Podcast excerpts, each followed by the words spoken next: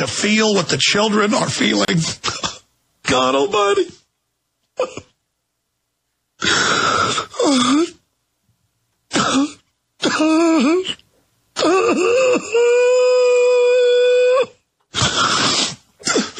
Folks, we gotta, we gotta get good people to stand up against these people. Uh, good. Good.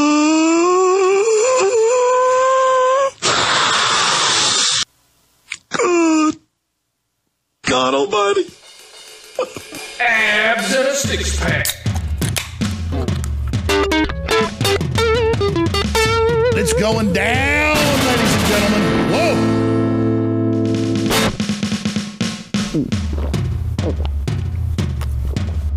I'm DCEPL3ETEGSA45WO59TZ. It's Abs and Six Pack, episode 99, and we are broadcasting live. This is a new live son of a bitch. And we got new domain names. You can go to podtard.com for the live show and chat room, or for the regular website, shitmyass.com.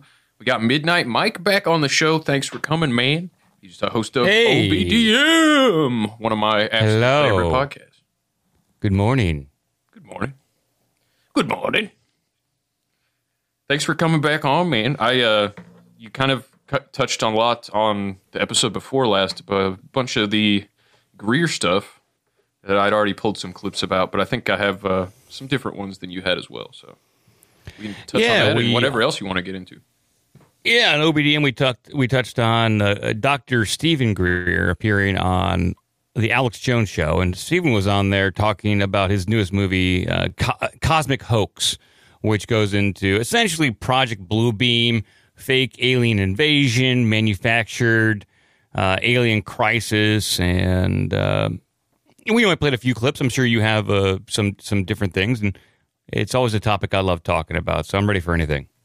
Sweet. Yeah. Yeah, we can get into whatever, but um, I I scrapped the uh, Alex Jones show clips because you had pretty much the same ones I did, but uh, uh, might as well. I, for the people that aren't familiar with uh, Greer, I guess we t- we had our three part Blue Beam series, and we kind of touched on them a little bit there. But I'll play just like the first minute or so of the uh, the Cosmic Hoax documentary because he kind of talks. It, it's a little nice little lead into everything he's going on about now.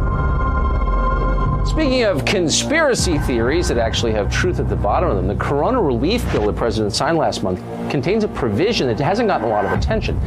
It directs the director of national intelligence, in consultation with the secretary of defense and the heads of other agencies, to disclose what they know about UFOs within 180 days. So, what are they going to tell us? I provided briefings for four presidents, foreign heads of state, generals, and a sitting CIA director who later betrayed me. I've seen lives destroyed, William Colby has been missing since April 27th. His canoe was found washed up on the banks of the Wicomico River. friends murdered, unthinkable evil unleashed on our planet, all to protect this illegal and immoral secrecy. And nothing I've seen scares me more than this unprecedented moment we are living through. We're in the final hour of an agenda that has been playing out for nearly a century. Centralized monopolies of power in government, the defense industry, and the corporate media are all converging on the same narrative that extraterrestrials are real, they're here, and they're a threat. Those are not weather balloons. Those are clearly autonomous aircraft of some kind that are, as you put it, swarming U.S. military craft. So These are there are two options. under intelligent control. I, These are nicely craft put. under This- and intelligent that- control, and they're flying with impunity, Tucker, within our airspace, and uh, they can outmaneuver, outperform um, anything that we seem to have. We need to find out who's operating them, and also what the intent is. Now, the Tuck, I left all the Tucker clips in there because the theory on this show, and I'm sure other people have expressed similar ideas. Tucker seems like he's the golden boy of the Blue Beam operation. Um, maybe I think he's just interested in the topic and he's reporting on the information that uh, he sees and is given to him. the The blue beam thing, it's so there is probably an effort at the highest levels to obviously control information and what people believe one way or, or the other. But the when it comes to disinformation, it's about finding people that are genuinely interested in the topic, passionate, and then feed them information, some of which is false and some of which is true. And then you mix it all up together, and people can't distinguish between fake and real. And so, what Tucker is reporting on, he believes is accurate, real, genuine information. And I'm sure within the reports that he does, there is real information.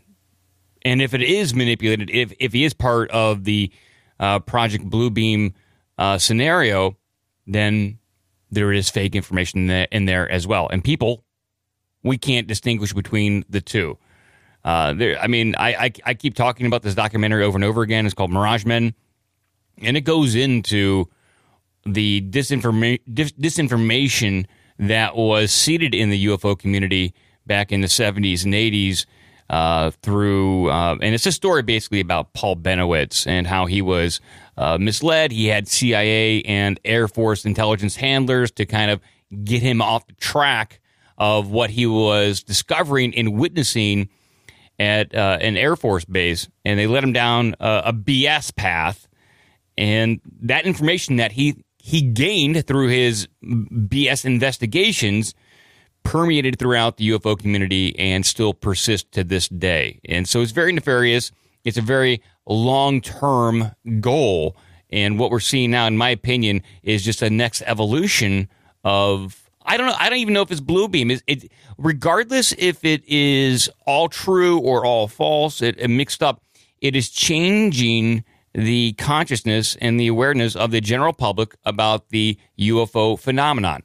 And it's a different perception now than it was five years ago. Now you can uh, see a news clip uh, almost every week, whether it's on Fox News or NBC, and they talk about UFOs, what they like to call is UAPs now, in a very similar, uh, a very serious manner. So uh, if it's blue beam, then they, they at this point they want us to know that uh, there's more to come, and it's possibly a threat. UAPs, not to be confused with WAP. Um, I guess so. Yeah. Uh, wow.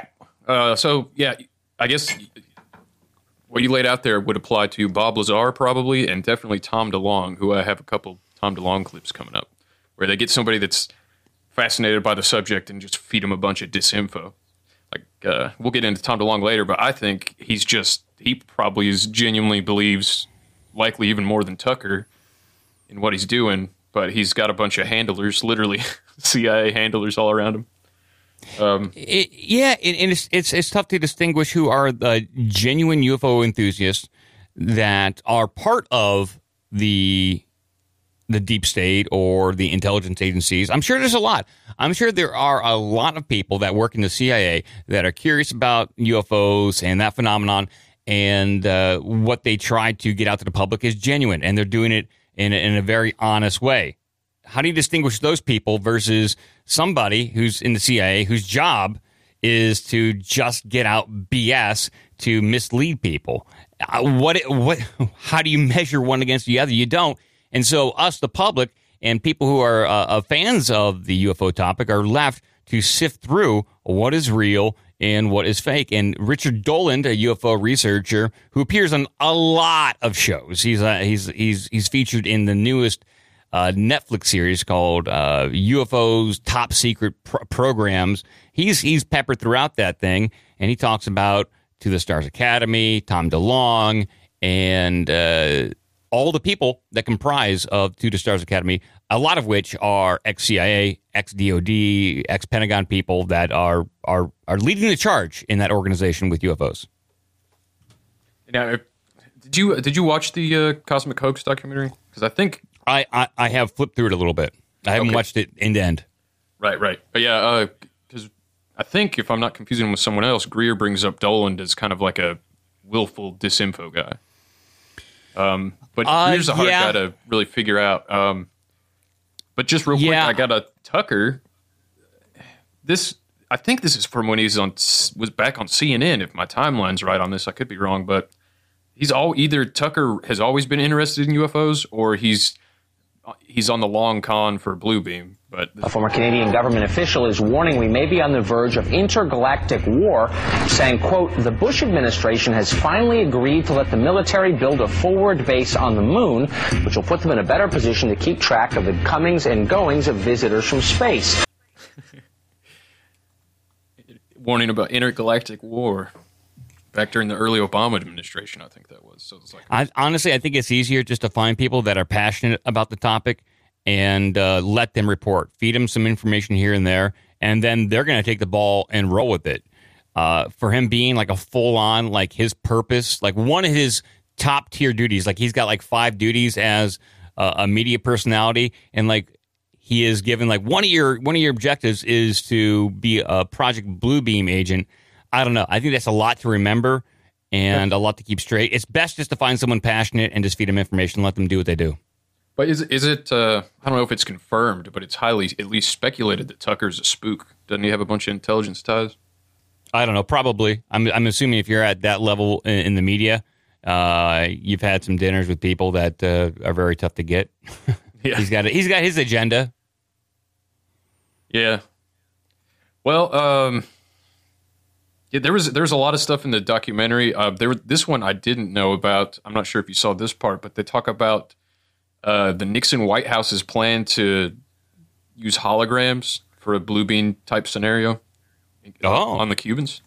Pretty interesting. Could it be manipulated purposely by people who have the technology to uh, simulate UFO sightings? And people say, well, of course not. Who would do a thing like that? Well, I would remind you that during Watergate, during the Watergate investigation, it was discovered that there was a plan uh, originated in the White House to uh, surface a submarine off the coast of Cuba and paint the second coming of Christ over the island of Cuba using holograms, and- which is well within our technology today. The idea was that since there is a large Catholic population in Cuba, they would be so upset by this vision that this would saturate the communication channels, you know, the telephone system in Cuba, long enough for an invasion to take place. How interesting. I never heard of that. Well, I think that's uh, you know a classic in psychological warfare, but that kind of uh, manipulation is is well understood, and I have personally investigated several apparently you know, genuine UFO cases where there was in fact manipulation. My, my conclusion, the conclusion of scientists working with me, was that there was in fact a manipulation taking place, and that it was not a hoax on the part of the witnesses, but a hoax on the part of somebody much better organized than. In So that's interesting. I, I hadn't heard that one yet. Yeah, that's. I need to look into that because uh, it's an old interview they're playing during that documentary. Uh, I can't remember what the source of it was, but uh, and then the, this idea that him and the other UFO researchers concluded that it was, like you said, a hoax not on the part of the witnesses, but on the part of someone hoaxing the witnesses. This is where it gets convoluted. What the Like, heck's I'm not going even on sure what that around here? means. What the heck's going on around here? Yeah. Yeah, I don't know. It's um, Greer's basic premise in that is that it's a plan that's been going on for the better part of a century to hoax an alien threat. And the earliest documentation I have seen of that was like 1918 in Japan. There's like a document talking about hoaxing an alien invasion. Well, I mean, you have you have the classic story of the World of Worlds with uh, H.G. Wells, which was the some might consider that to be a test run for Project Bluebeam scenario, where he got on the air and broadcast that we were being attacked by uh, craft from Mars, and that uh, sparked uh, a countrywide panic, or at least a regional panic, where people were so upset that some people uh, threw themselves out of windows, or even uh, got underneath the dinner table and cried and. Uh, were so fearful that uh, People shooting at water towers thinking they were the Yeah. tripods. Yeah, gotta love it. it- it- that was a that was a, a test run. With these documentaries that Greer does, and I do like Greer, even he's a divisive person in the UFO community just as much as uh, Richard Dolan. And I like Dolan. I've read a, number of his books, and I think he, I think his demeanor is correct. And you stated that some people think that he is a, a disinformation or uh, an unwilling participant in the Project Blue Beam scenario that we might be going through. And I think uh, Dolan might even admit to that. I think uh, Dolan's main purpose is to get people on board and accepting of the possibility that a good number of the craft we see in the skies that are classified as UFOs, uh, at least maybe a portion of those, like a small percentage, could be ET. The rest could be exotic aircraft that you do, the United States has built, but based upon crashed UFOs that were retrieved by by the military. That's his goal. And if we are being manipulated uh, through what the origin or the threat of these UFOs really are to Richard uh, Dolan. He's he he. I don't think he's uh, he evaluates the risk of the threat. Only that he's get, trying to get people on board with accepting that there is a larger universe out there, one of which we are being visited by ETs. So uh, he does a lot of good research. He might be a, uh, just a, an unwilling participant, or maybe even a willing participant in this uh, disinformation campaign because he's all on board with uh, Lou Elizondo from To the Stars Academy, the guy, uh, the, uh, the the DoD guy who was part of the AATIP program. He's he's all about him, um, and so when you when you're striving and trying to get exclusive information on UFOs, which is very tough to get, like new stuff, uh, you might wind up getting into bed with people you wouldn't otherwise do because you're you're getting the latest and greatest. You're getting the the most salacious new information about this topic that you've been interested in for 30 plus years. So yeah, I think uh, Dolan's not a dumb guy, um, but he might participate in, in, in these conversations and not really question it because it's you know beneficial to him in some way. but Greer, that guy bothers me big time. But conversely, Greer, Steve, Dr. Steven Greer, he's put out a number of movies, and one of which was a film in 2017 where he did go into some blue beam scenarios. He did touch on the topic quite a bit in the, and I would say in the last third of that movie. And I got I got two clips from that, and then I'll explain Greer's dilemma in in uh, in relation to like Richard Dolan because Greer has his own problem. So here's a, a two clips. Each one's about a minute and a half, and uh, the person talking here is Richard Doty talking about um, alien false flags. Here we go. They could pull it off. They could definitely pull it off. Right now, they have the technology to mimic the form, fit, and function of extraterrestrial UFOs. They have the technology, absolutely. It's seamless, and you can never tell the difference.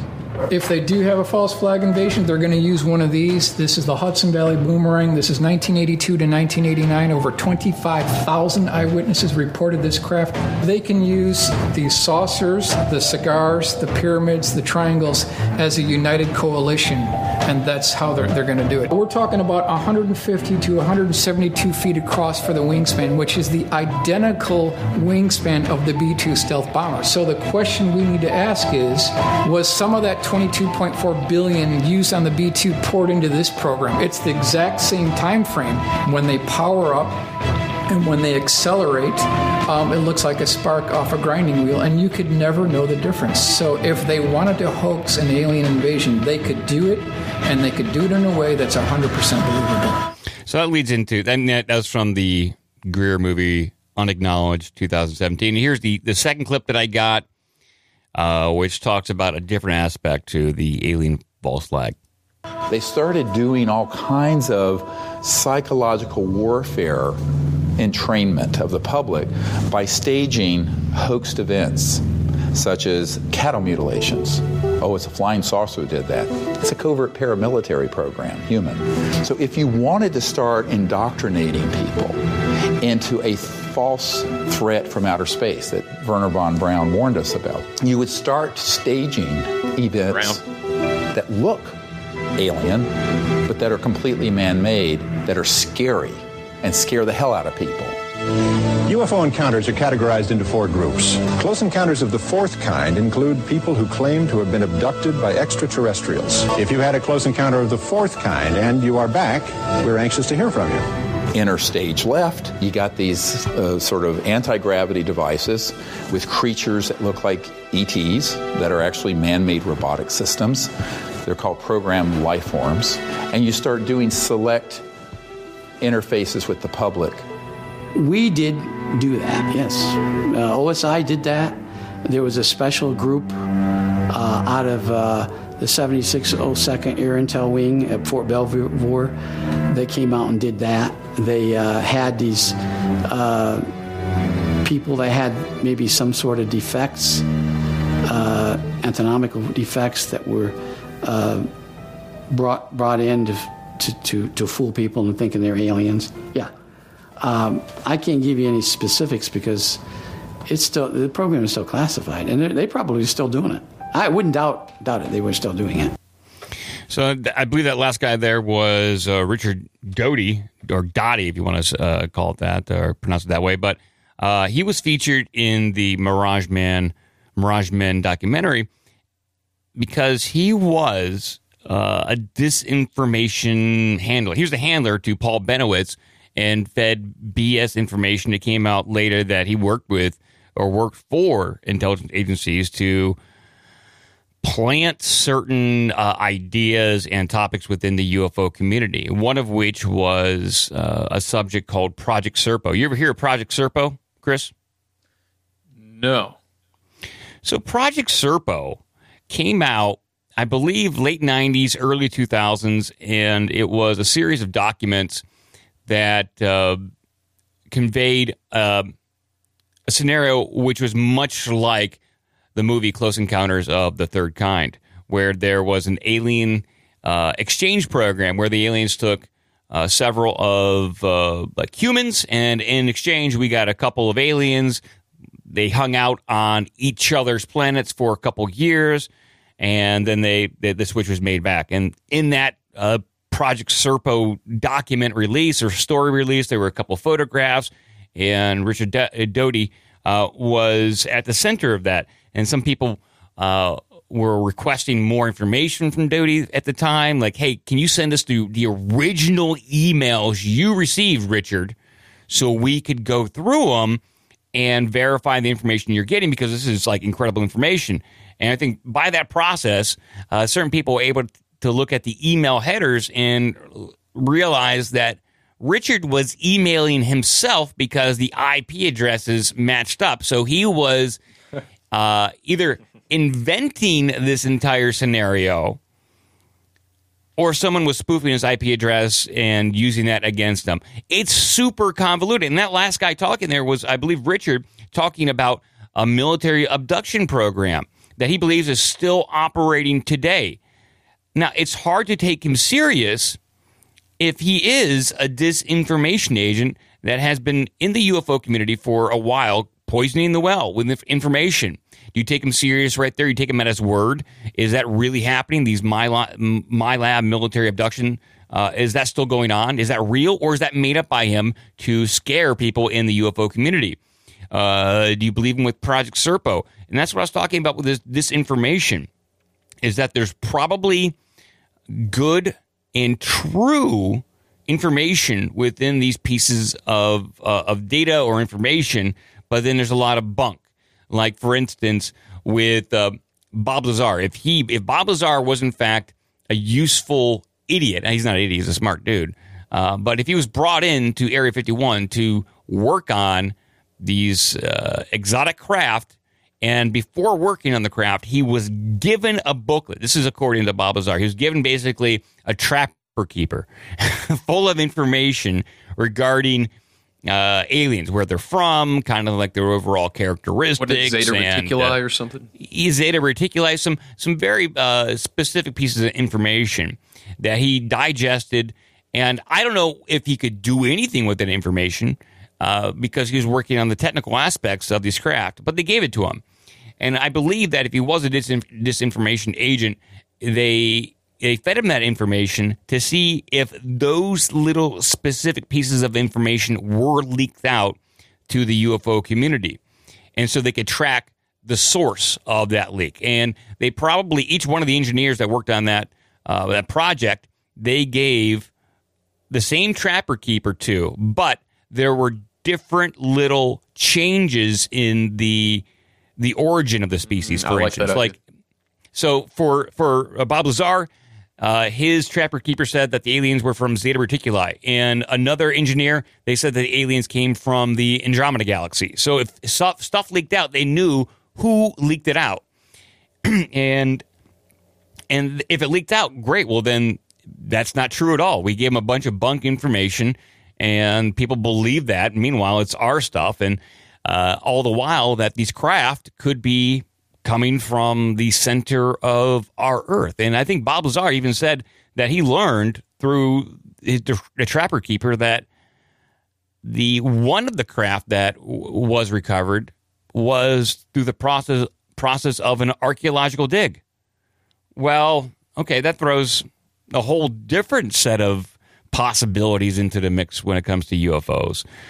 Uh, and so, for us, you and I, Chris, and everyone else talking about this subject, there's so much stuff to digest, and you're trying to make heads or tails about what to believe. I, I, I have to believe it all at this point. I'm going to believe everything, and then I'll sort through the details later because I think a lot of it will sh- will will shake out. But for us to think that we're going to build laser blasters to take these things down, that by all accounts have been around for uh, a couple thousand years, um, doesn't seem very practical. Unless you want to just squirrel every ounce, every penny uh, away from the public of the United States and eventually Earth through like a, a, a global space tax. Maybe. Yes, and I also like the idea of space ISIS. Like, uh, yep. Greer keeps using the term uh, "alien false flag" in this Cosmic Hoax documentary. I like the idea. Of, I mean, like we have to go, we- we have to go over there for their space oil and their space opium, get space ISIS. The um, the documentaries that uh, I, I haven't seen Cosmic Ho- Hoax. Did Greer feature Richard Doty in that one? You know, take a- I didn't pay much I'll take attention to names. I watched it once all the way through, and then second time just going around to find pertinent clips. But um, I did. Yeah, I'll take a look through it right now and see if he is because Greer did use Doty, uh, a known disinformation agent, in unacknowledged, which uh, people could say that that tainted the uh, Greer at that point. You know, he Greer is then participating in some sort of disinformation campaign.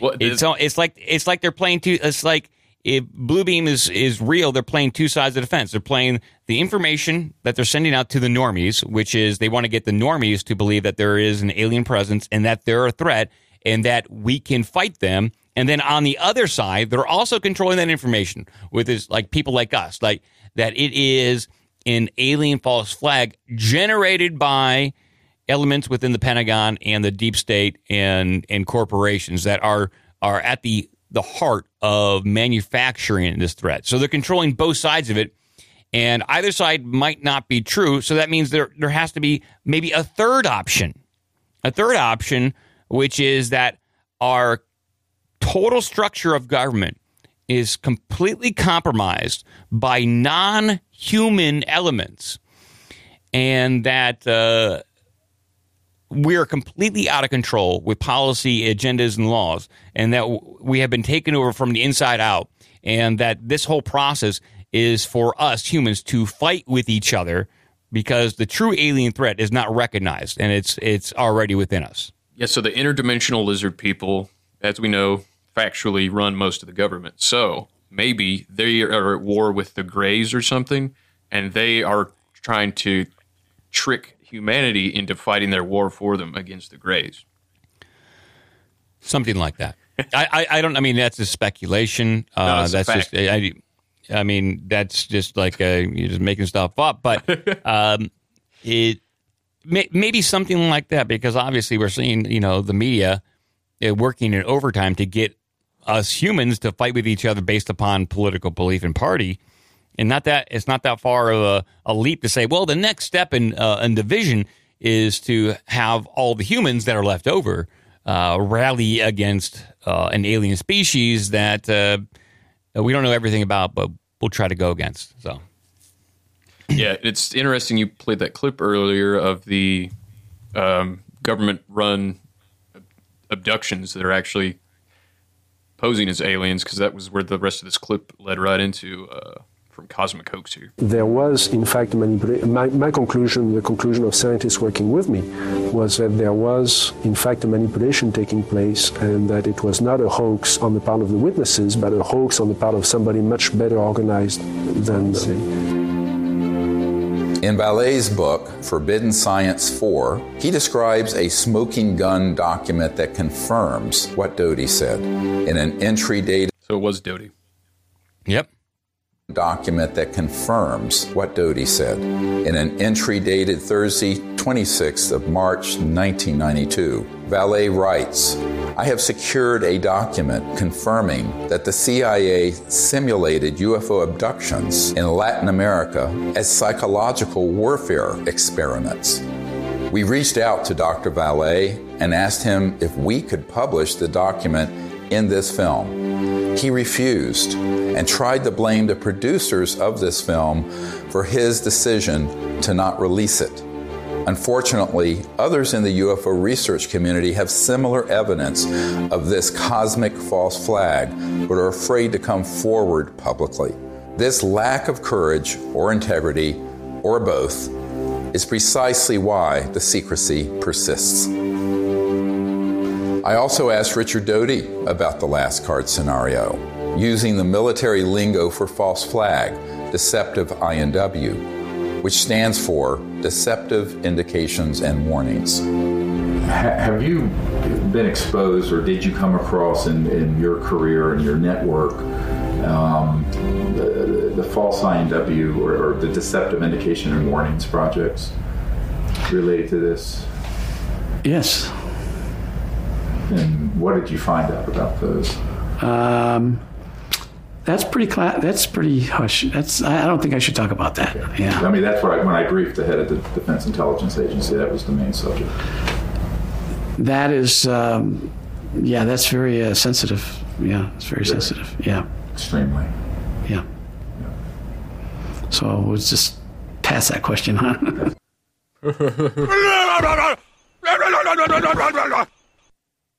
So are you to believe him there? I mean, so Richard Doty, that guy talking right there, is a retired master sergeant who worked as a special agent for the Air Force Office of Special Investigations. He holds a bachelor's degree in uh, police science from Chapman College. Uh, after his retirement from the uh, the Air Force, he worked as a consultant for the Defense Intelligence Agency from 91 to 92. After that, he started working for New Mexico State Police as a division patrol sergeant. But, you know, if you're that dipped into the intelligence uh, community, you probably always are. So, uh, among ufologists, Doty is a controversial figure because of his work for the Air Force of Special Investigations, where he worked as a counterintelligence disinformation agent. He probably is best known for giving disinformation to Paul Bennewitz and Linda Moulton Howe for orchestrating a campaign to discredit Paul Bennewitz. And Paul Bennewitz was featured in the movie Mirage Men, uh, where essentially they gaslit Paul Bennewitz uh, to the point where he had he was committed to a, a psych ward because he was uh, just used over and over again because Paul Bennewitz accidentally uh, got uh, heard some signals that uh, that were being produced and witnessed some weird things at a, at a at an air force base. So uh, they gaslit him and, and, and, threw him off the the path that he was on. And Doty was at the center of that. And then you we hear in that Greer is talking to Doty, and Greer is not questioning what Doty is saying one bit. Like, are you gaslighting us right now, Doty? Are you just lying? Yeah. Yeah, I don't know. Um, the whole thing is suspect to me. Um, I it's like I I just have I've seen lots of evidence of UFOs and phenomenons, but no evidence that it's not just people doing it. But I mean, I'm I'm sure there's life out there somewhere else in the universe. But um, it's like that old Bill That's Hicks joke. Why do they only show up? Why do they make they only land in like uh, you know the woods of Alabama? They're not landing in Manhattan or the White House lawn. Well, in that clip that you played, they they talked about um, faking alien abductions. Specifically, they, they they mentioned Latin America, and this has been going on for a long time. So, if that's true, they've had not only the ability to do some sort of like teleportation kind of of tricks with technology, but also change their appearance, manipulate people's minds, their memories, and perception of how they perceive the reality right now, and and do all that going back to the 50s and 60s. Here, let me recount this one little thing, this one little story from the 60s in in Brazil. And so they've had this technology for a while. And so listen to this story and think about it. If it was to be if this is all a hoax okay? If this is all a hoax. So here it is. This is from uh, may 1969 a 24 year old soldier. He was out fishing at a lagoon. This is in brazil when he heard voices uh, he became aware of some figures moving behind him. He felt a burst of light striking his leg. He dropped his fishing pole and, and fell to his knees. Uh, then uh, two uh, entities, two beings, two humanoids, about four foot tall, uh, wearing aluminum like suits and what appeared to be helmets, uh, grabbed a hold of him and dragged him to an object sitting on a dirt road. The object was shaped like an upright cylinder, had uh, black platforms on each end. Uh, the guy, uh, the soldier, was taken aside where these uh, humanoids put their helmets on him. Uh, at that point, the soldier said he felt the craft start to rise. The beings talked uh, very uh, actively among themselves in a language that he did not recognize. After a long period of time, he felt a jarring sensation that suggested that the, the craft just landed again. The soldier was then blind, blindfolded and led to a large room where they removed the, the blindfold. He stood in front of an extremely hairy and slightly taller humanoid than the rest of them. Uh, his, his the hair was about waist long, reddish and wavy on these hairy little humanoids. When the uh, the others took off their helmets, Sounds they like were all it- yeah, like almost like a miniature Bigfoot, about four to five feet tall. The others took off their their space helmets. They all kind of looked the same, kind of like ugly, you know, uh, what we perceive to be ugly little Bigfoot faces. So, ugh. The soldiers, uh, the soldier watched the beans, and uh, at one point, more than a dozen were in the room. They examined his fishing equipment. They took one of every item that he had. And if he had duplicates, they just took one. Like, oh, you got fishing lures? I'm going to grab one of those. You have, two fishing poles? I get one. Uh, so later, the soldier noticed that uh, the, the low shelf the bodies had on uh, the men, the lower shelf, uh, were kind of all kind of disfigured. So below the waist, they're kind of like disfigured, not, not like us per se. Um, and then uh, the, the dwarf leader uh, started to interrogate the soldier about the weapons capability of not just the Brazilian army, because he was a soldier, but humans in general. And they started communicating using uh, gestures and drawings and a little telepathy here and there. The soldier became fairly uncomfortable about the interrogation he was receiving from this dwarven leader about the the human's capability to fight back. And so the soldier grabbed the crucifix around his neck and started to pray. And, and he got down on his knees and started to pray to, to Jesus Christ. Uh, this upset the the the leader dwarf. He was like, "What the heck is going on here? I don't like that you're you're praying." Uh, you shouldn't be doing that. He ripped. I was talking the, to God the other day, and I said, he, uh, he he took the crucifix. Uh, he ripped the crucifix off of the soldier's neck, threw it away, and the soldier was then blindfolded, taken back down to earth, dropped off, and he was missing for four or five days, kind of like what Travis Walton experienced. Uh, so, in the soldier's mind, he was gone for a few hours, but in actuality, he had disappeared for four days. Now, So, what do you make of that? Is that is that all? Is that all time to, fake? if he was taken out into space and we assume that's what happened, there's all these theories from scientists, which I don't know how you would prove this, but they seem to say if you're traveling fast enough or far enough out in space, a lot more time will have passed on Earth. Yeah, but is that a is that a CIA? Um, I mean, I Cons- couldn't tell you. construction? I think they can definitely implant false memories and have had that capability for a while, but it seems impractical. Just to agree with you that like it seems very impractical, and it, there would be you could accomplish the same or similar goals with just television propaganda. Why do you have to abduct people and, and do things to them and have guys in costumes freaking them out and yelling at them and stuff? Yeah, I mean, it seems like that probably uh, either that guy had a psychotic break or he actually went out into space. Um, or something else totally happened, uh, or something else happened uh, altogether. So to your Jack point, I would doubt that they're actually the government's kidnapping all these people and doing that that kind of stuff to him because yeah, it just seems overly complicated. And what does a I'm I'm I'm open to the possibility. And uh, but Jack Vallée, uh, one of the most significant UFO researchers when it comes to abductions and and uh, human encounters, uh, looked into this.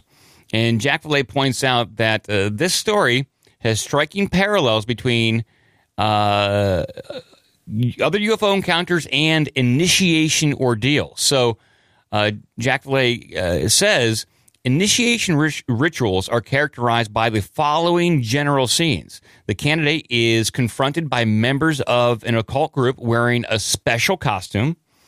They're blindfolded. Blindfolded. They are led by the arm along a rough and difficult route, taken to taken into a specially designed chamber with no windows uh, is brought into the presence of a master or uh, the leader and is given a test and made to answer questions. He is shown a variety of symbols designed to remind him of death. The situation suggests that he may not survive the ordeal. He is given ritual food or drink, is blindfolded again, and led outside. All these elements are present in this case that I just conveyed here.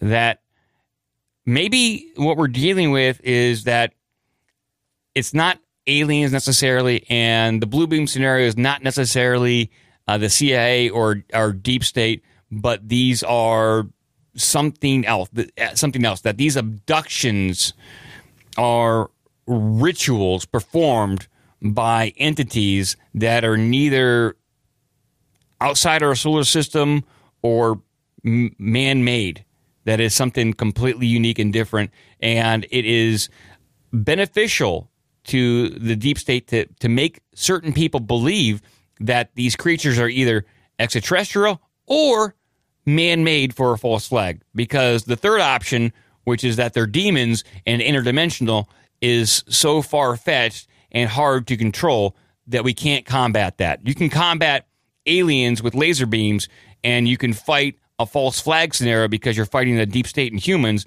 but the third option very little recourse Yeah, yeah. It's I and it. There's stories going back uh, about gnomes and goblins and leprechauns and stuff for thousands of years. Werewolves, vampires. So there had to be some kind of truth to some of that, and uh, maybe people back then weren't as. There was less, uh, you know, the education system and yada yada yada. People might have kept their uh, childlike innocence longer to be able to piece, uh, peek through the veil and see those types of dimensions. Um, you got any more clips of that movie i'm, I'm now i'm going to watch the entire thing and dissect yeah, I I do have one more from that, and then, um, and then I got some stuff on Tom DeLonge and Elizondo, and then a couple more Greer clips. So I'll just power through these real quick. Uh, this is what is this? This is about Lockheed Skunk Works, and I guess they have UFOs. And uh, I thought we might be able to call Lockheed Martin and see if they'll sell us a UFO too. In 1984, I got my chance to go to the Skunk Works. I'm working on things that defy imagination. Meanwhile, we published a letter that was written to Ben Rich, the head of the Lockheed Skunk Works. And, and the person writing was a friend of, of Ben Rich and said, Are these UFOs ours or extraterrestrial? And Ben Rich writes back, They're both. He acknowledges that they are both extraterrestrial and ours. Now, this is not some ufologist. This is the head of the Lockheed Skunk Works, the premier aerospace engineering entity, arguably, in the world. All right, let's see if they'll pick up. it's a little early. I've heard that too. This is the only number I could find. Might not be a good way to. Who, who are we calling? Lockheed Martin. see if they'll give us a UFO, man. They probably won't pick up. Too early. They're probably not open. Oh. Hello? Hello?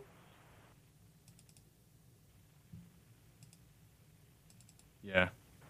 Well, maybe next time. I guess They're not Lockheed picking Martin up, isn't no. open till 9 or 10. Yeah, yeah. Hello, hello, hello. Oh, jeez, oh man. Um. Okay. Well, uh, next next clip I got here on the docket. Uh, yeah, the To the Stars. This was actually. Have you ever heard or seen Armored Skeptic on YouTube? I have not. No. Back in 2017 or 2018, he deconstructed this the whole To the Stars thing uh, and the UF the like resurgence of UFO coverage in the news. And uh, this was part three. I'll put it in the show notes. But this is just a look inside of uh, kind of brief look inside the world of Tom DeLonge and what he's This punk rock star comes along, has inside information dropped in his fing lap. He's gifted the highest award the community has to offer, and he can't even bother to come to the goddamn conference to accept the award? To add insult to injury, Tom's demeanor in this video makes it appear as if he does not take this award seriously. He arrogantly and presumptuously acts like an accomplished ufologist, a god amongst them that knows everything that they all wish they knew, a true insider who's earned his position at the top. There's a lot that I can't say, um, but there's some that I can.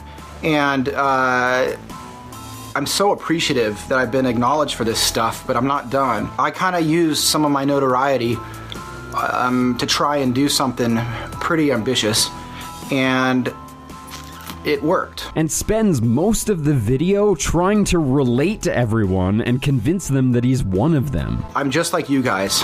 I've spent 20 years up all night reading about Roswell, Dulce, Serpo, uh, Churchill, the crashes here, Nazis building craft there, and Antarctica, and what's on Mars, and what's on the back of the moon, and structures and anomalous this and I mean, I've done it all.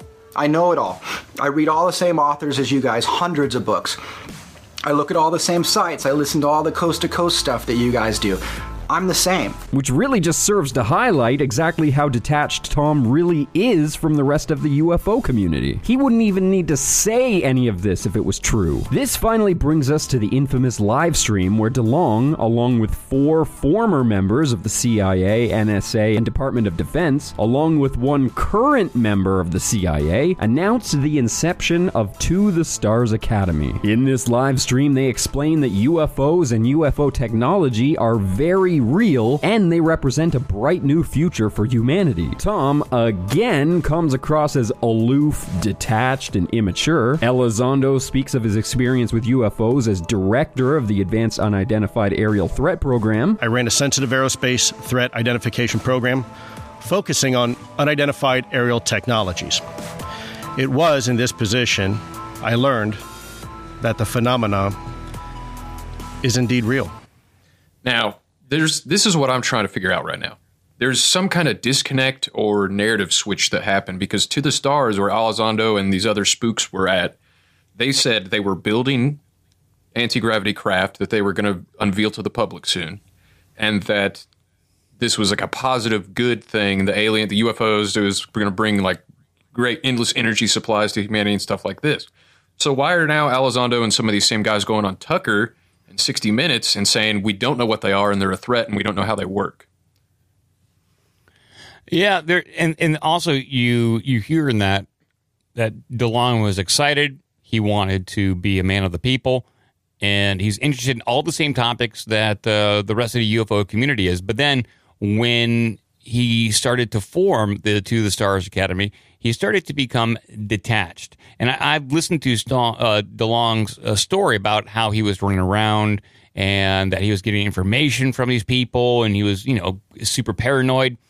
Uh, maybe something like this happened where DeLonge created this group and then he went, oh crap, I've been taken for a ride.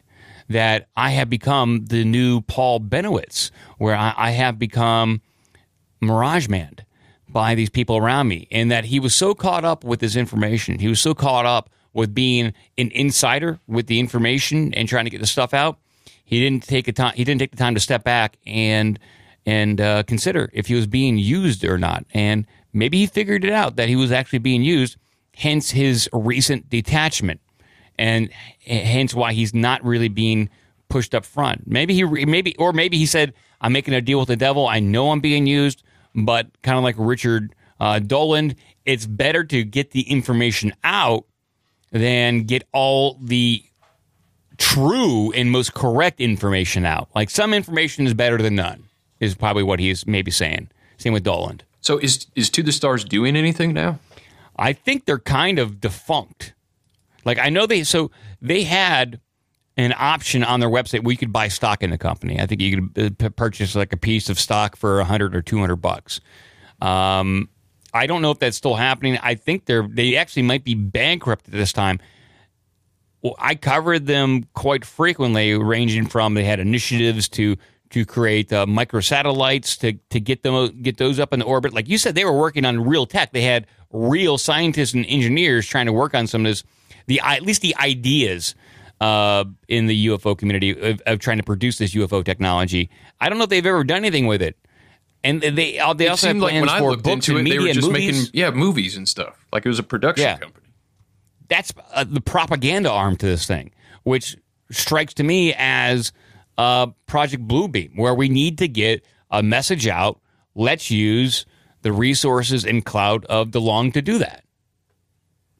Yeah, maybe one thing I forgot. Maybe to, oh, go ahead. Maybe this is how maybe this is how disconnected the the, the deep state is that they think that DeLonge carries uh, massive massive influence through the culture, or maybe that's he's the only that, that's the only rock star that they could get. The only place Tom DeLonge carries cloud is in a couple of my friends who never got out of their teenaged angst years. I, I'm not going to shit on the guy. Uh, I, he's a talent. He, he's a he's a talented musician. I don't like it like all his songs, but he, he made some uh, Yeah, so's Taylor some catchy Swift. stuff. You know.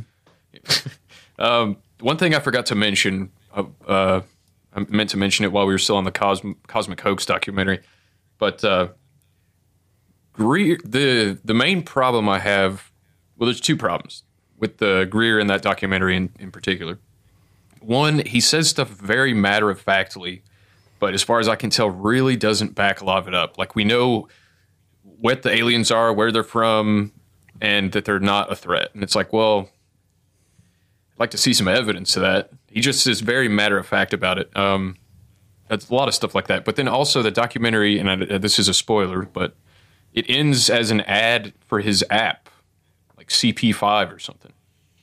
Uh, yeah, it's uh, the the contact protocols, the uh, close encounters of the fifth kind protocols, where it's a it's a meditation protocol to where you can uh, use meditation and thought to contact higher dimensional or extra dimensional or extra terrestrial beings. So uh, it might be advertised for that, and yes, he does uh, go into um, the motivation like of, of some of these entities where it's like positive they're here for our benefit but i've read a good number of these cases and i, and I can speculate that maybe 60 to 70 percent of the abduction scenarios do not seem to be positive to us humans.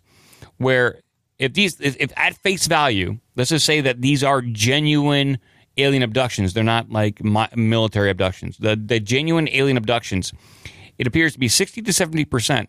They they appear to be disinterested or callous in us humans. That we are just there to be studied, uh, strapped down, and to be used by them with without much consideration to the long term effects psych- psychologically or physically to us.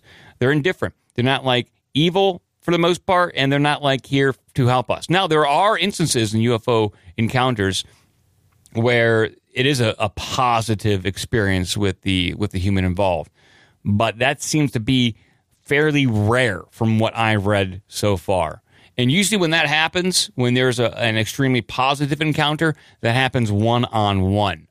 When there are groups of aliens ranging uh, in, in, in groups of threes or, or, or six or higher than that, they're there to research you and the environment and how you feel about the situation doesn't matter to them. You are simply a variable in their experiment.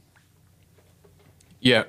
now Greer's premise is that the from what he implies at least is every alien is completely uh, malevolent. Is that the right word? They're friendly. Just be- malevolent is friendly. Malevolent. They are completely malevolent. All the aliens are, and any negative interaction with an alien must have been a CIA squadron in a UFO or something. That's kind of what he implies. Um, and that's I know it's just there's a lot of leaps and logics that Greer does. How do you but, how do you prove that? Yeah, uh, yeah. I, but um, he's still way more believable than Elizondo, Uh, going back to this to the stars clip, focusing on unidentified aerial technologies. It was in this position I learned that the phenomenon is indeed real. Bull Bullshit. This guy, this guy in every interview he does does this believe me it's true face and it this is absolutely true this is something i picked up on early on and uh, the way he freeze frames Elizondo's face during these interviews throughout this video that i'll put in the show notes is pretty spot on because he really does it's like almost like a visual tell he does where he's like yeah i guess mm, it's real mm. and he looks in the camera like larry david or something it's really weird well, after the appearance of uh, Tom DeLonge on the Joe Rogan podcast, which was a few years ago, there was a switch when it came when, when it comes to the face of the to, to the Stars Academy and the information being put out by uh, by that organization. It seems like after that appearance on Rogan, something happened behind the scenes where they said, "Listen, Tom, thanks for getting us to where we are, but Lou is going to do all the press the press henceforth." because he has the the resume, he's got the credibility, and he doesn't seem like a loose cannon. Yeah, Tom so I, I came across as happened. just a real dimwit in that um, pink nah, trip. Actually, I'm not going to be first, that hard on him. I mean, I'm not he was, be that hard he was pulling up literal videos of. He was saying they have a UFO they're building or have. He wouldn't really be specific. And he was pulling up a video that was verifiably actually a balloon floating, like a helium balloon. And that was his evidence he showed to Joe. I was like, come on, dude. But yeah, Pink Troop made a great uh, video of that. It was one of his first videos. One of uh, so one of the only pieces of news I have on Tom DeLonge. You can search Tom DeLonge, and this is the most recent piece. It's from August, uh, early August, about three days ago. Like Tom DeLonge is uh, quoted in um, MSNB or MSN.com piece of news in reference to the new UFO series on Netflix and Tom DeLonge is just talking about UFOs. It, it, this could be just a rewrite of stuff he said in the past, but this is the newest thing. Like I've seen of, of Tom DeLonge, and just I'll read the, just the last part of this interview where he's he is quoted as saying, "My brother and I were into the whole Star Wars thing. Obviously, in the early '80s, it just kind of led me to thinking a little bit broader." Commenting on UFO sightings prior to the recent reports from the Pentagon, DeLonge said he is looking to the U.S. government for answers. Quote, We've been waiting around for scholars and researchers on the subject for many decades and hoping to God that one day the government would come out and acknowledge what this is, he said. So they're waiting for the government to tell them what to think. And if you're waiting on that, then whatever answer you get, uh, how can you believe it? Yeah. And so we're we're, we're kind of getting drips of that right now through Lou Elizondo, like- which we don't we don't even know if he still works for them or not. Well, I, yeah, I have a little bit about that in, a, in the rest of this clip that I paused, but that, yeah, that's basically like waiting for the government who has been covering up UFO stuff to tell you what the UFOs are is like saying, yeah, there was a cover up on 9 11. I'm going to wait till that 9 11 commission report comes out so we know what happened. It's like, uh, good luck with that. And it pisses me off every time. My personal belief is that uh, there is very compelling evidence that we uh, we m- may not be alone. Elizondo was interviewed later about his connection to DeLonge's company. You would assume that he left the UFO threat program because it was defunded, but apparently he left well after that. Did he leave to join Tom's company? My decision to leave the U.S. government was before I ever knew anything about To the Stars Academy of Arts and Science.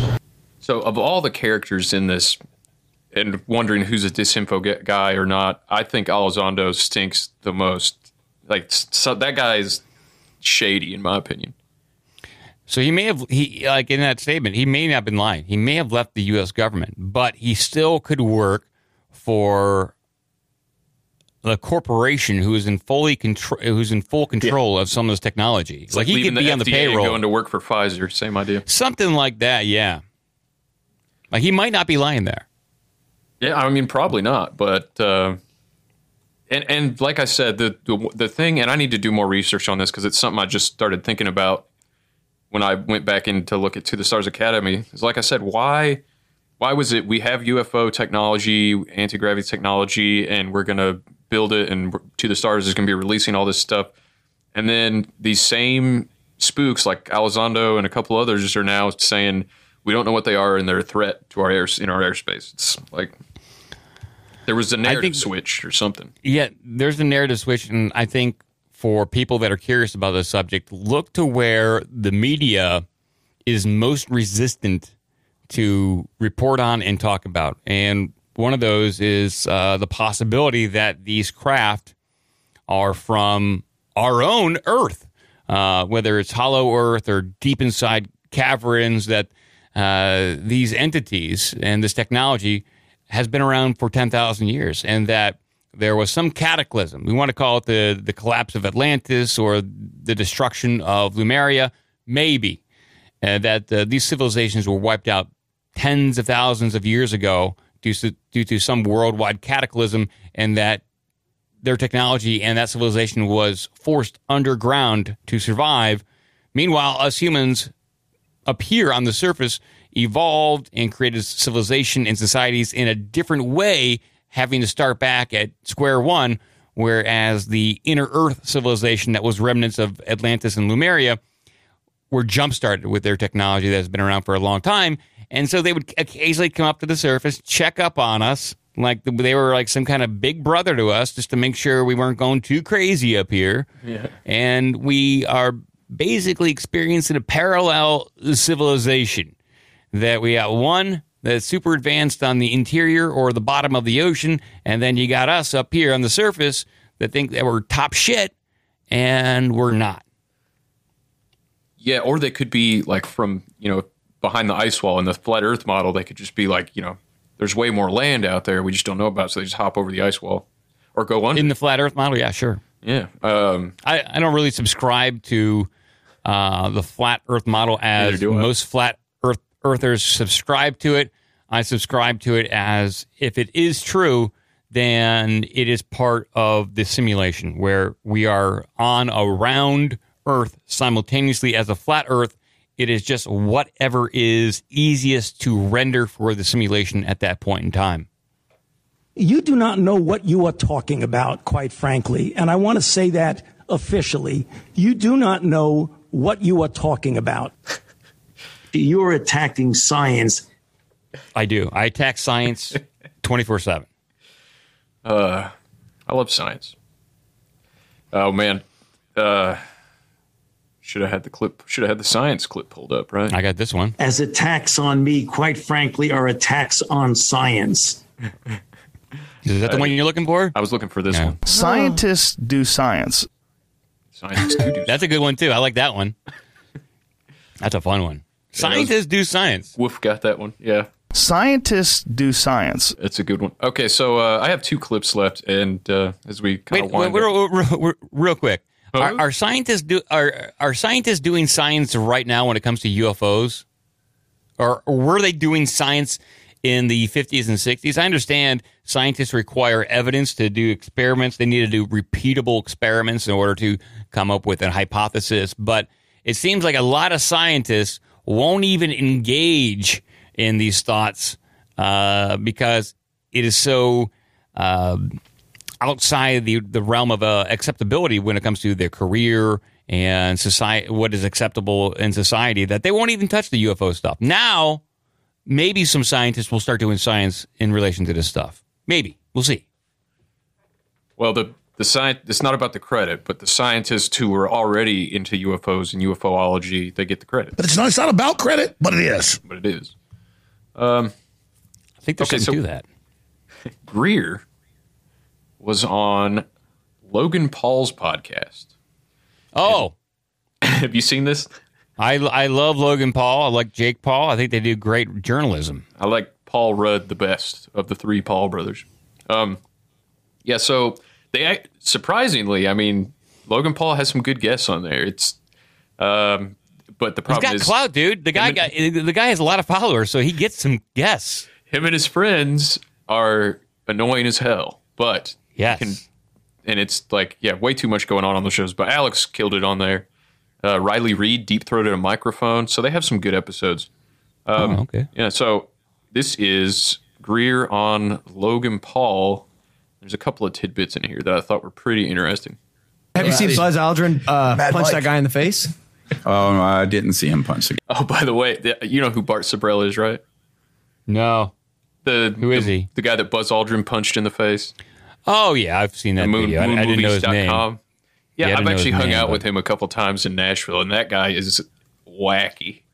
I'm sure. Yeah, he was telling me back in 2015, he was telling me, and he was adamant about this, that in 2016, Planet X or Planet Nibiru would crash into Earth and kill us all. And he was dead serious. When was this supposed to happen? He told me in 2015 that it was going to happen in 2016. Well, uh, not to jump to another topic, but there is a lot of people out there that are still on the planet Planet X kick. There, it's it's a it's a, a huge thing still, and people thought it was 2012, 2015, 2016. It keeps getting pushed out and out, much like a lot of predictions by the Q people. Uh, they just keep pushing out the date. So I don't. I I'm interested in Planet X, and uh, but eh, what are you gonna do? anytime there's an exact date um, that anybody gives for anything like that, whether it's you know the second coming of Christ or Planet Nibiru or an asteroid impact or whatever, it never pans out. So That's another thing, real quick. So, real quick, I don't. I hate to do this to you, but I, I like predictions that have firm dates. Therefore, you can call BS and call into question any further predictions.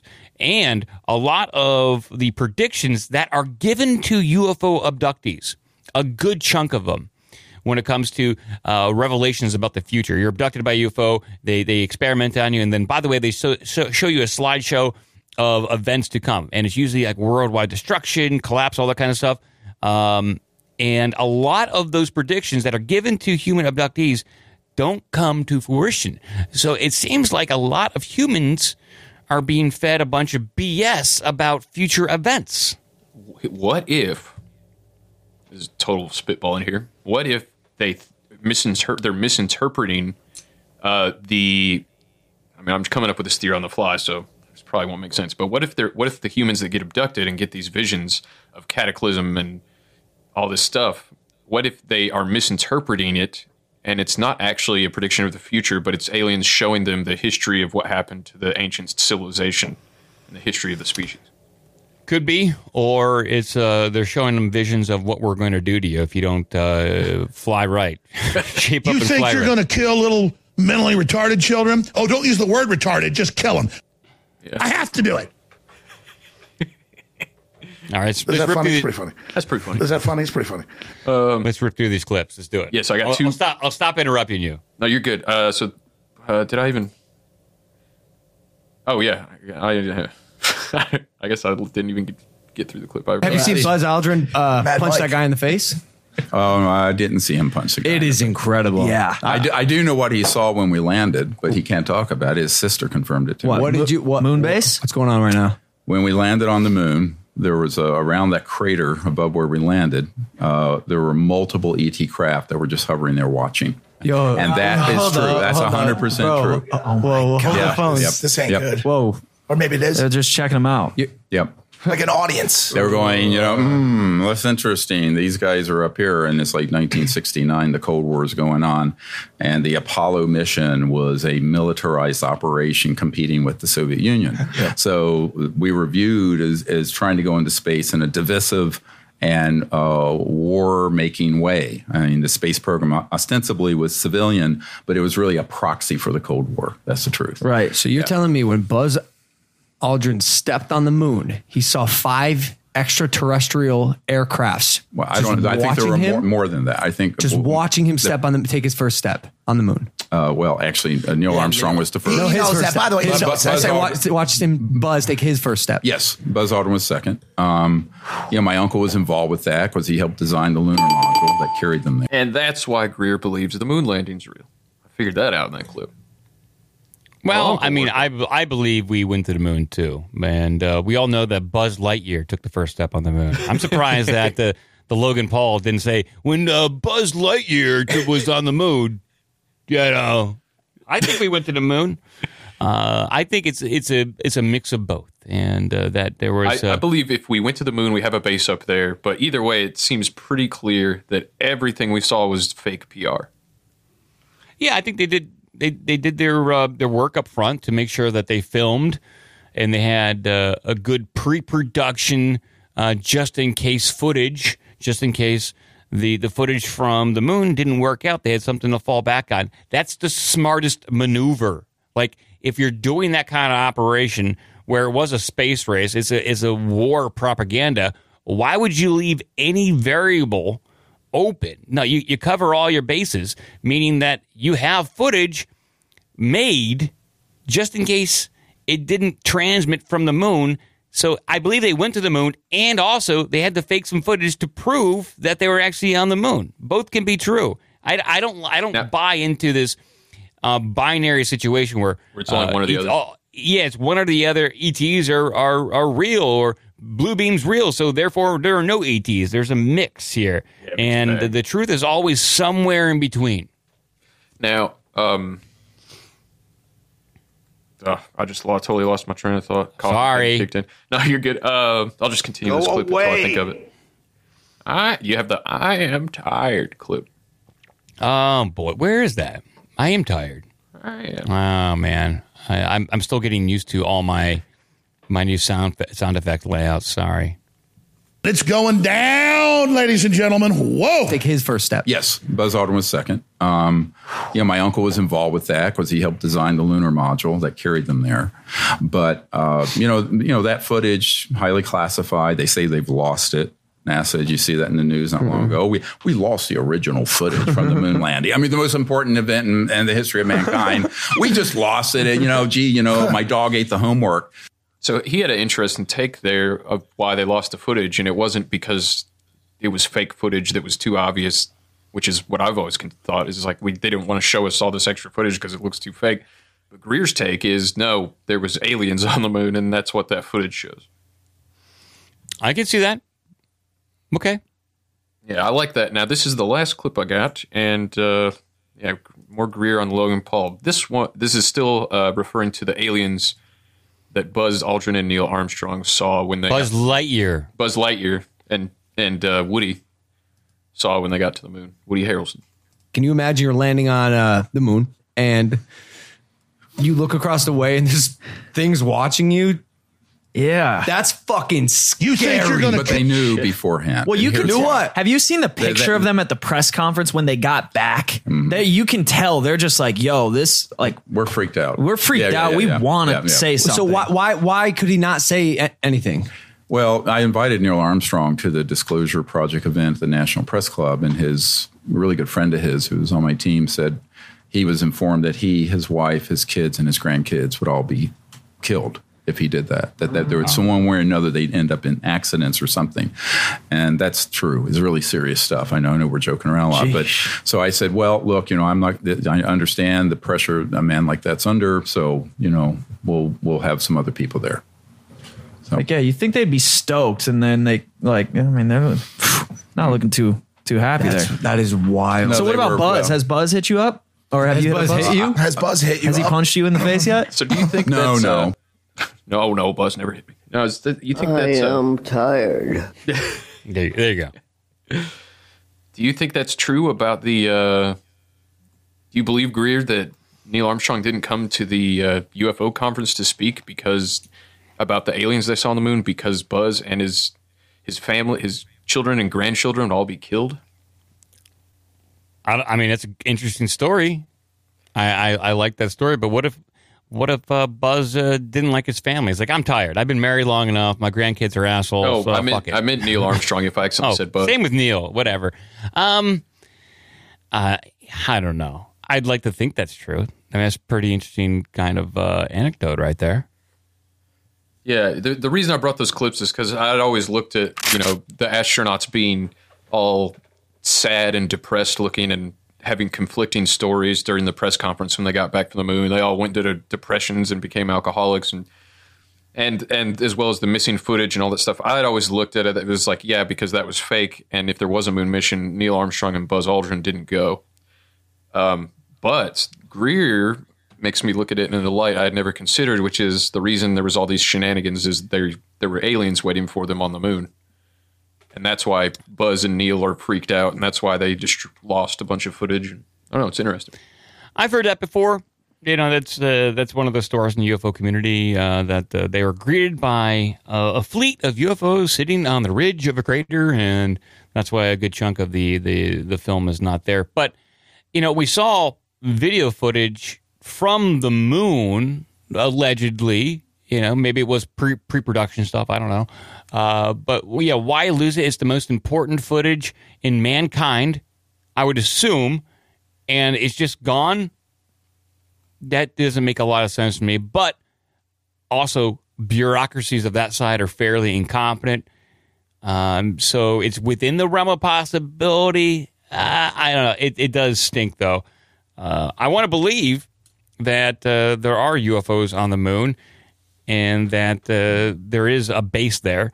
But I would also think that if we went to the moon, and I believe we did, that we wouldn't just be there for a few times and then not use it as the high ground, like you, you played in that clip about the George W. Bush, that we probably do have bases on the moon and that uh, we've had them on there for a long time. It's a perfect place to observe what's going on on Earth or launch, some kind of counterattack or commun- communication relay. We got some sort of operation going on on the moon, I believe, at this point in time. I saw a video that was going around Twitter. I wish I could find it. I think I was looking for it when maybe Cretched was on here. And I lost track of it, but it's very convincing if it's fake. Somebody with a, a telescopic camera zooming way up towards the moon, and you see this craft looks like a like a docking uh cra- or what what would you call it? Like a um like an aircraft carrier made for space or something. Sure. And goes around the side of the moon and on towards the backside. And that's it looked real convincing. I was like, wow. It, I know there's a lot of people that claim to have footage of things going around to the backside of the moon. Um, but yeah. If we went in Yeah, this is- 69, this is I'd say cool. it's very unlikely that there's not a Israeli base on the back with lizard people. Uh, yeah, I would be kind of foolish not to exploit that and uh, have a presence on the moon at this point in time. Uh, in the in the book, uh, the day after Roswell, uh, written by Colonel uh, Corso, I believe his name, uh, Philip Corso. He uh, in that book talks about being part of the Pentagon and the the research and development arm of the Pentagon and having crashed material and, and farming that out to various corporations to duplicate and research that uh, UFO material. But he also talks about moon bases and uh, coming across uh, blueprints and plans for having bases on the moon and published those in the book. Whether or not the Pentagon used those plans to implement moon bases or not, at least shows that they were actively considering that in the 60s and 70s. And I'm sure some version of that plan was put in motion. Yeah, you would think so. The, uh, I mean, we went six times and then just stopped. Didn't make much sense. Uh, Got bored, you know. it's we also just kind of strange that the moon is what 240,000 miles away, and no human being, according to the official story, has been past like 320 miles from the Earth's surface. Um, that can't be right. Makes no Yeah, I mean, it's uh, it's time that Elon Musk and Branson and Bezos get us to the moon. They're up in orbit right now. Let's just go to the moon. Let's get some private entities to do it and see what happens. See, Branson sent up his Virgin rocket, and then uh, Bezos went up in a big metal pecker so he could yeah. fuck the Virgin. I guess I don't know. It was weird. It's bullshit. Yeah, that was everything about that was interesting. Uh, but yeah, um, well, Mike, thanks so much for hanging out and talking about aliens or fake aliens with me. Whatever, whatever conclusions you came to. Did we come to any conclusions? Probably not. I We don't think fun, that we though. did. Yeah, we talked about it. I think the most important thing to take away from this is absorb the information. Don't get caught up on one side or the other. And, uh, you know, sharing is caring, right? Yeah, Yeah. yeah. Well, OBDM will be live Wednesday at seven, right? Yeah, that's correct. I think we have uh, Gordo from Those Conspiracy Guys podcast. He's coming on. I think we're going to be Oh, talking cool. about Yeah. Blue Beam there too. I think Yeah. so. It's just it's That's been awesome. a Blue He- Beam month. Yeah, he's going to be on here soon. Last I heard, so that'll be yeah. He's he's awesome. You're pushing it. Yeah, so uh, obdmpod.com or ourbigdumbmouth.com has all the links. You guys are finally, you've rid yourself of the boa constrictor that is YouTube, from what I understand, right? For the most part, I'm going to upload clips there, but we are no longer streaming live there. Yeah. Well, it's uh, DLive and Twitch. If people just look up OBDM, then they, that should come up on both those. Yep. Yeah, man. Thanks again. And uh, anything else? Did I leave anything out there? No. That's about all. That's about it. All right. Thanks, Chris. I appreciate it. Thanks for hanging out, man. And uh, yeah, all the links to find OBDM and Mike will be in the show notes. Thanks again, Mike. Thank you. This has been a disappointment. You're pushing it. Uh, I'm serious. Is that funny? It's going down. This is a gentlemen. true down son of a bitch. Four five W O Yeah. So you know what? I'm gonna have fun. It's so much fun to play the Alex Jones all all at once. I know. I do it all the time. Yeah. Even when I'm not in the show, I'll just come down here and just and do it myself. Look at my that crazy lawyer. Uh, I'm, I'm building an archive. Like early last year when I first started the show, I had about ten. I think I've got about 300 of them now.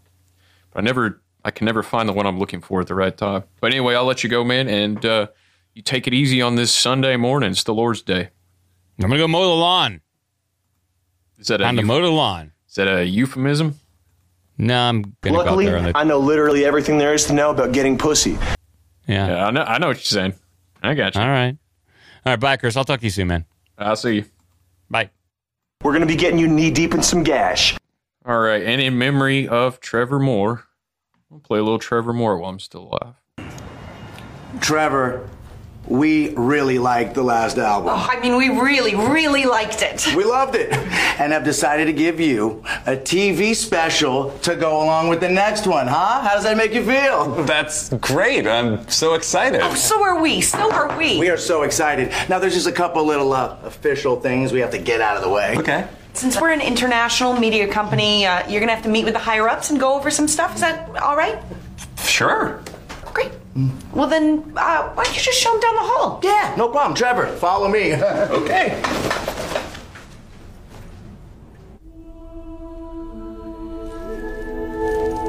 Wow.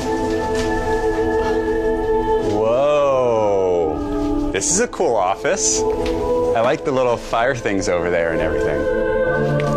Hi, we're the, oh. Hi, we're the Illuminati. Hi.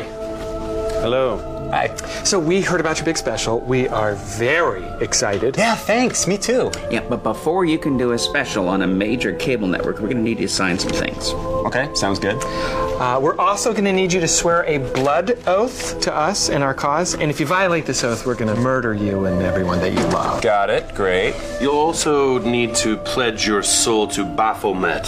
He's this god that we all worship. Okay.